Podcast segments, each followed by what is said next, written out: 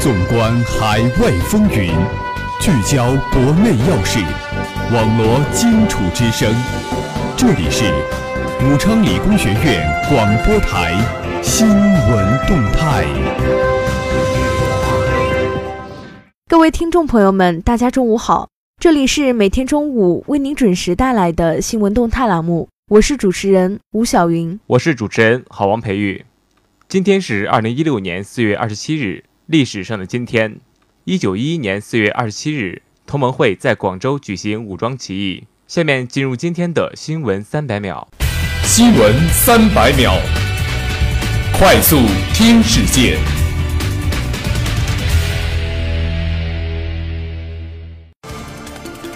央广网北京四月二十六日消息，受国务院委托，环保部部长陈吉宁昨天向全国人大常委会做了关于二零一五年度环境状况和环境保护目标完成情况的报告。这是国务院首次向全国人大常委会报告年度环境状况。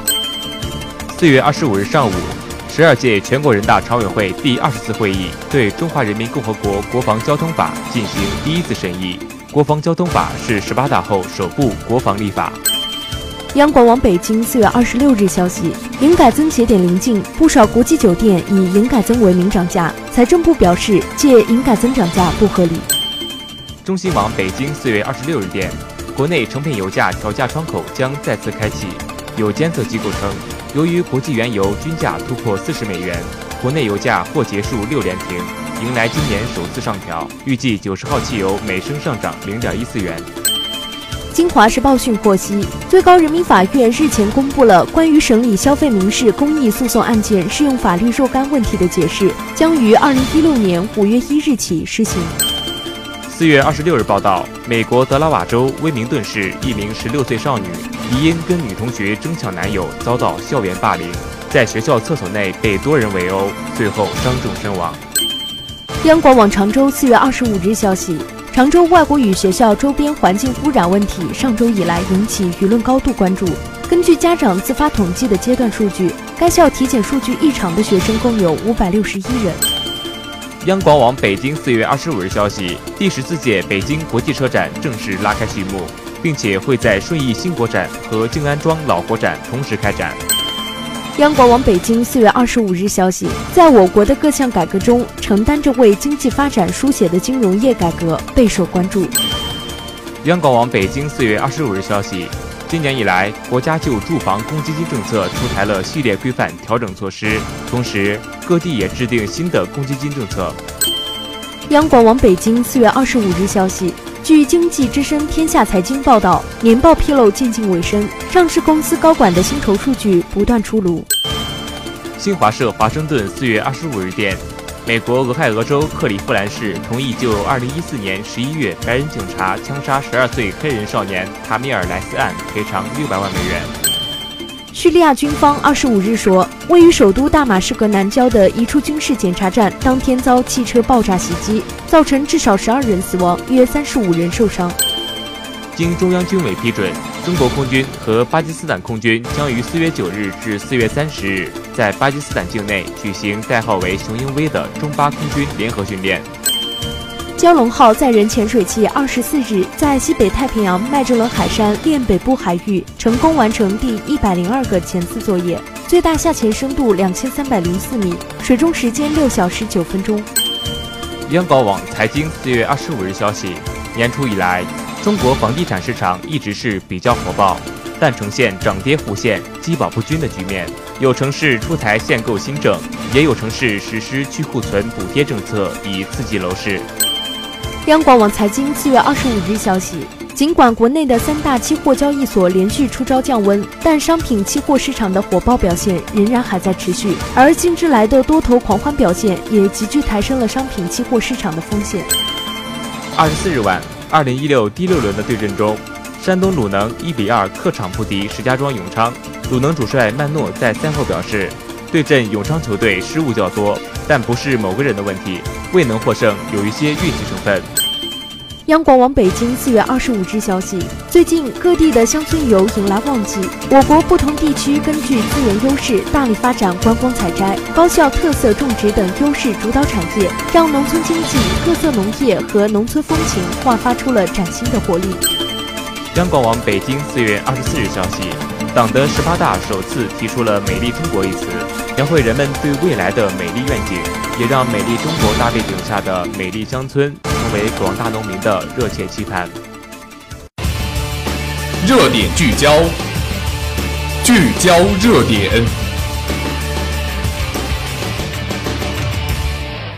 首先，让我们来共同关注国际新闻。朴槿惠将时隔三年接见媒体编辑，进行沟通，听取民心。中新网四月二十五日电，据韩媒报道，韩国青瓦台二十四日表示。朴槿惠计划二十六日在青瓦台与中央媒体编辑、报道局长举行午餐座谈会。朴槿惠将原计划举行的国务会议推迟到与编辑、报道局长举行的座谈会之后。青瓦台相关人士表示，这是朴槿惠自新国家党的国会选举后采取的首次沟通尝试。朴槿惠将会在这里听取民心。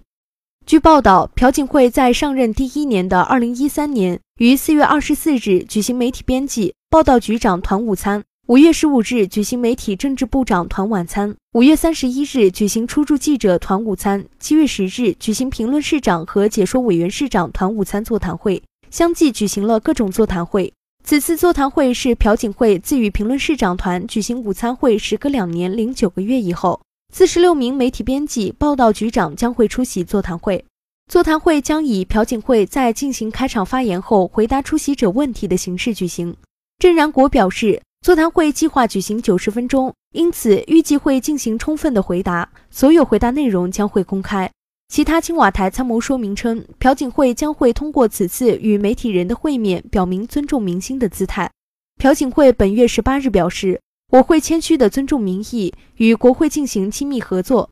青瓦台参谋说明称，此次座谈会将会对政局认识或国政运营方向具体进行分组讨论。现在，新国家党也要求朴槿惠改变国政运营风格，因此韩国政治圈正在关注朴槿惠将会传达什么信息。很多分析称，座谈会上将会进行关于与在野党领导班子会面等协政问题的讨论。因为第二十届国会在野党占多数席位，如果不与在野党构建合作关系，实际上就不可能进行国政运营。预计朴槿惠还会在座谈会上对改编青瓦台参谋团长。和内阁改组等国会选举责任论亲自表达立场。青瓦台部分人士认为，座谈会上可能会出现修宪论或新国家党系派问题等敏感议题。青瓦台参谋们预测称，朴槿惠很有可能在开场发言中谈到强调为拯救经济四大部门进行结构改革的必要性，以及朝鲜即将进行第五轮核试验一事，强调国民要团结一致。执政党相关人士表示。朴槿惠上任后支持率下跌到最低水平，因此他有必要亲自出面主导舆论。据我所知，有相当一部分负面舆论依然指出朴槿惠缺乏沟通，因此他准备了这次编辑报道局长团座谈会。下面进入今天的国内新闻：中国研制可重复利用载人飞船建经济适用型空间站。四月二十六日报道，西媒称。中国正在研究如何在未来任务中回收和重复利用载人飞船，以便为它雄心勃勃的太空计划降低成本。该计划内容包括在2020年前后发射火星探测器。据爱飞社四月二十四日报道，中国载人航天工程总设计师周建平二十四日在接受新华社记者采访时表示，下一个发展目标就是回收和重复利用载人飞船。希望我们的航天发展事业在成本利用方面能够更加有效。周建平在首个中国航天日到来之际发表了上述言论，为纪念1970年4月24日中国发射第一颗人造地球卫星，中国政府将这一天定为中国航天日。周建平没有具体说明如何发展这个项目，但他强调降低成本早已是中国航天发展的重要目标之一。周建平以中国太空实验室为例。他说：“天宫一号是交会对接目标飞行器，天宫二号是为了荷载要求进行改装。原本还有天宫三号，但研制队伍通过优化设计和挖潜，将天宫三号的实验任务全部合并到了天宫二号上进行。这样就节省了天宫三号和为天宫三号服务的飞船的成本，转而直接发射空间站的实验核心舱，以实现低成本跨越式的发展。周建平还表示，未来的空间站也是经济适用型，特别是采用先进能源、高闭合度雾化再生生保和电推进技术，将显著降低空间站运行期间的航天员消耗品和推进剂补给需求。中国当局确认，在二零二零年前后发射火星探测器，一步实现绕火星的探测和着陆巡视。与此同时，中国国家航天局透露，今年中国将发射天宫二号空间实验室和神舟十一号载人飞船。二零一八年前后将完成研制并发射天河一号空间站核心舱，该核心舱将可以服役至二零二二年。中国当局在介绍首个中国航天日时，回顾了上述发展目标。接下来，让我们来共同关注校园新闻。武昌理工学院素质导师张静获评二零一六年全国民办高校优秀辅导员。中南在线四月二十三日消息，四月二十二日，二零一六年全国民办高校优秀辅导员颁奖典礼在四川城市职业学院举行。来自全国二十个省市、一百二十所院校、三百余位高校学生工作战线的领导和辅导员参加了这场盛宴。武昌理工学院素质导师张静从全国数百所民办高校的辅导员中脱颖而出，荣获全国民办高校优秀辅导员称号，并作为获奖代表发言。他讲述的与学生的故事感动全场。全国民办高校优秀辅导员是全国民办高校辅导员队伍建设的最高荣誉，由全国民办高校学生工作者联席会组织评选。活动面向全国民办高校和独立学院。二零一六年是第一次评选全国民办高校优秀辅导员，此次共评选出优秀辅导员一百人。武昌理工学院素质导师张静从众多竞争者中脱颖而出，成功获评二零一六全国民办高校优秀辅导员，充分展示了武昌理工学院素质导师队伍的精神风貌和能力素质。据了解，这也是张静近日荣获第五届湖北省高校辅导员职业能力大赛三等奖后斩获的又一殊荣。张静。一九八零年出生，湖北武汉人，现任武昌理工学院文法与外语学院素质导师，并承担着学院创新创业工作、学院社团工作、学生党支部书记、毕业生年级组长等工作，负责全校万余名学生形象塑造选修课的教学，毕业年级大学生职业发展规划与就业创业指导课程的教学。今年是张静老师参加素质导师工作十三个年头。他先后担任过六百七十二名学生的素质导师，近年来，他多次被学校评为优秀辅导员工作者、十佳素质导师、优秀党务工作者、十佳管理工作者等荣誉称号。学生们成长所需要的不是保姆式的服务，更多的是能够帮助他们成长以及实现梦想的平台和机会。这就是张静老师对于素质导师角色的理解。作为一名思想政治工作者，他为了更好地服务于学生。利用自己的业余时间学习了心理知识，成为国家二级心理咨询师。在管理工作方面，他不仅一丝不苟，更善于推陈出新。课堂推出手机袋，有效解决了学生上课玩手机的难题。他还一直致力于职场礼仪和形象塑造相关方面的研究。二零一四年十二月，参加 IPA 国际礼仪培训师学习，并取得职业证书。由他开设的大学生形象塑造选修课是该校学生的热门选修课。每次的选修课名额都是被学生秒杀。同时，张静老师还是大学生职业生涯规划与就业指导的专家，为更专业的指导学生、服务学生的学业、就业、创业。他先后参加了教育部组织的大学生就业指导培训班、北森公司组织的大学生职业生涯规划、大学生就业创业课程班的学习，并获得了资格证书。张静老师立志从事于素质导师工作。并探索工作的职业化、专业化、专家化。他将个人积蓄全部投入到个人培训成长方面，目前已花费十万余元。张静老师认为，学生就像自己的孩子，因为爱，所以整天都不会觉得累，这对他而言是一种享受。他从事素质导师工作至今已有十三年，平时生活中，学生们都亲切地称呼他为“静姐”。在这期间，他多次有转岗的机会，均被本人拒绝。用张老师话说，我最开心的事情就是和学生在一起。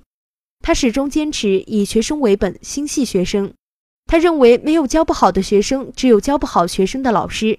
贴切的服务，真心的关怀，为学生服务是学生成才的前提。如果你有什么困难，请随时来找我。这是他每次给学生的口头禅。他积极为困难学生介绍勤工俭学的岗位，缓解他们生活和学费的压力。多年来，他接济学生生活费和学费达到两万余元。张老师始终保持着高度的责任心、高昂的工作热情，以爱心、耐心、细心结合服务意识和合作意识，开展有声有色的素质导师工作。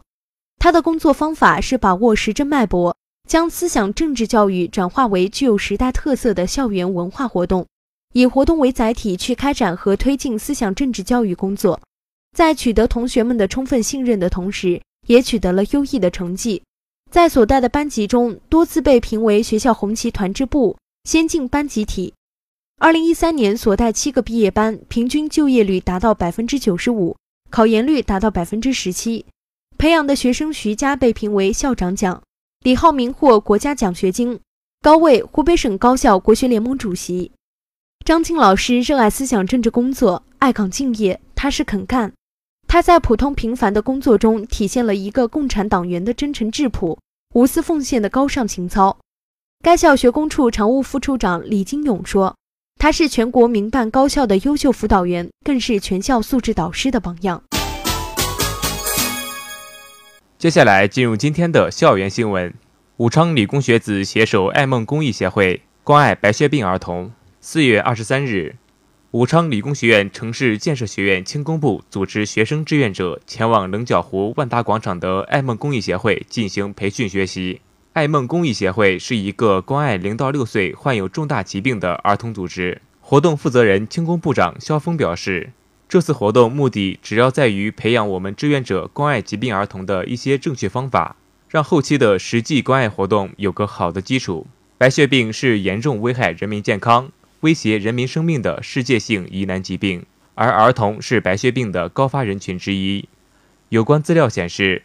绝大多数患儿因找不到配型成功的骨髓，或因无力支付数十万元的巨额医疗费用，未能得到及时有效的诊疗。而我们只是志愿者，不能诊治他们，只能尽我们的爱心去为他们做一点点事。志愿者陈安琪这样说。在培训过程中，爱梦公益协会的心理咨询师雷新芳女士为志愿者们画了曼陀罗花。她讲述道：“曼陀罗花意味着死亡，更意味重生。虽然我们治不了孩子们的病，但我们有爱和希望，可以给他们更多精神上的支持与鼓励。”此次培训通过曼陀罗花，让志愿者们认识到关爱白血病孩子最重要的是在与孩子们接触时要多一点投入，要把注意力放在他们身上。老师还建议后期志愿者可以教白血病孩子们画曼陀罗花，告诉他们美好的寓意。此次活动开展是希望通过学校里一部分成员的实际行动来作为榜样，以点扩面来带动全校乃至整个社会的有爱人士去更大程度上的关注白血病儿童。关爱白血病儿童的活动将会持续下去。后期志愿者们会根据此次的培训，在实践中合理的去看望与照顾孩子们，为他们打开更多扇心窗。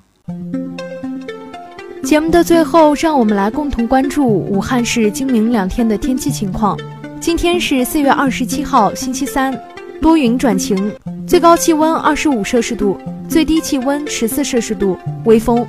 明天是四月二十八号，星期四，多云转晴，最高气温二十五摄氏度，最低气温十五摄氏度，微风。如果您想了解我们更多内容，请关注武昌理工学院官方微博、微信，互动群号是一零八六二二六零五。以上就是本期新闻动态的全部内容。主持人吴晓云，好王培育，感谢您的收听，我们下期节目再见。